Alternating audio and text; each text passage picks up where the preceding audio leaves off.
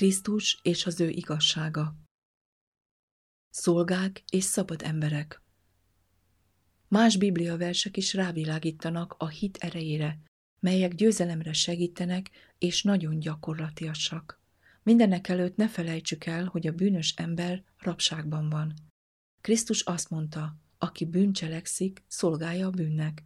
János 8.34 Pálapostól, amikor az újján nem született ember helyébe érezte magát, a következőket mondta.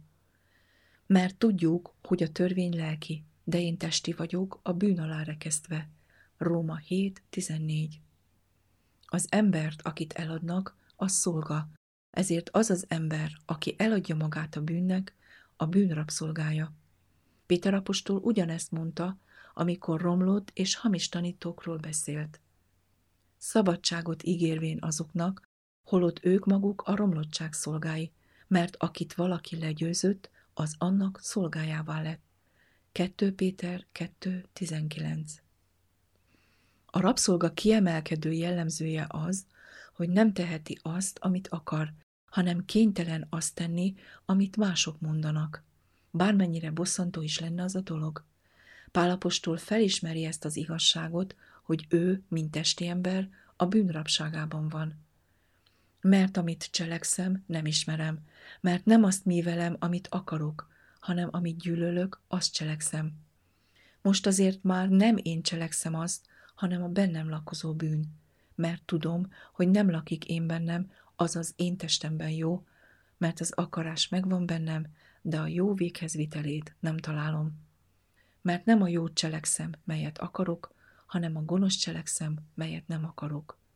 Róma 7, 15, 17, 18, 19 Az a tény, hogy a bűn uralkodik, bizonyítja, hogy az ember szolga, ezért az, aki vétkezik, a bűn rabja.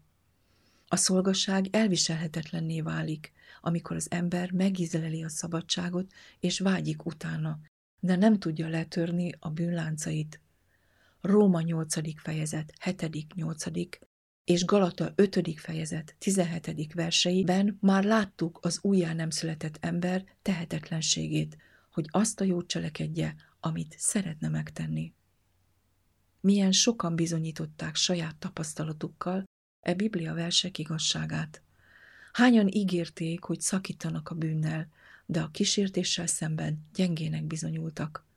Nem volt semmi erejük, nem tudták, mit tegyenek, és sajnos tekintetüket nem Istenre irányították, hanem magukra és az ellenségre.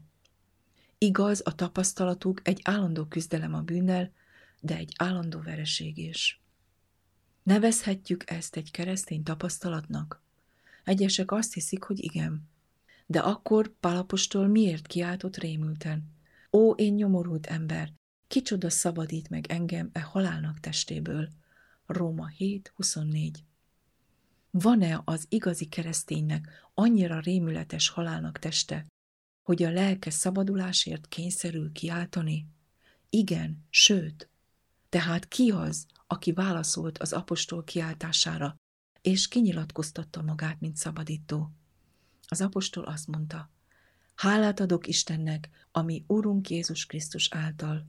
Róma 7, 25 Mivel tehát a gyermekek testből és vérből valók, ő is hasonlatosképpen részese lett azoknak, hogy a halál által megsemmisítse azt, akinek hatalma van a halálon, tudnélik az ördögöt, és megszabadítsa azokat, akik a haláltól való félelem miatt teljes életükben rabok valának. Zsidók 2, 14-15 Ezáltal Krisztus újra bejelentette küldetését. Az Úristen lelke van én rajtam azért, mert fölkent engem az Úr, hogy a szegényeknek örömöt mondjak, elküldött, hogy bekössem a megtört szívőeket, hogy hirdessek a foglyoknak szabadulást, és a megkötözötteknek megoldást. Ésajász 61. 1 már láttuk, mit jelent ez a fogvatartás és rabszolgaság. A bűn rabja vagy. Ez a rabság akaratod ellenére is bűnre kényszerít, az örökölt vagy szerzett hajlamok és szokások által. Vajon Krisztus meg akar szabadítani egy igazi keresztény tapasztalattól? Természetesen nem. Így a bűnrabsága, melyre panaszkodik Pálapostól Róma 7. fejezetében, nem Isten gyermekének, hanem a bűn szolgájának a tapasztalata. Krisztus pontosan azért jött, hogy megszabadítsa az embert ebből a fogságból.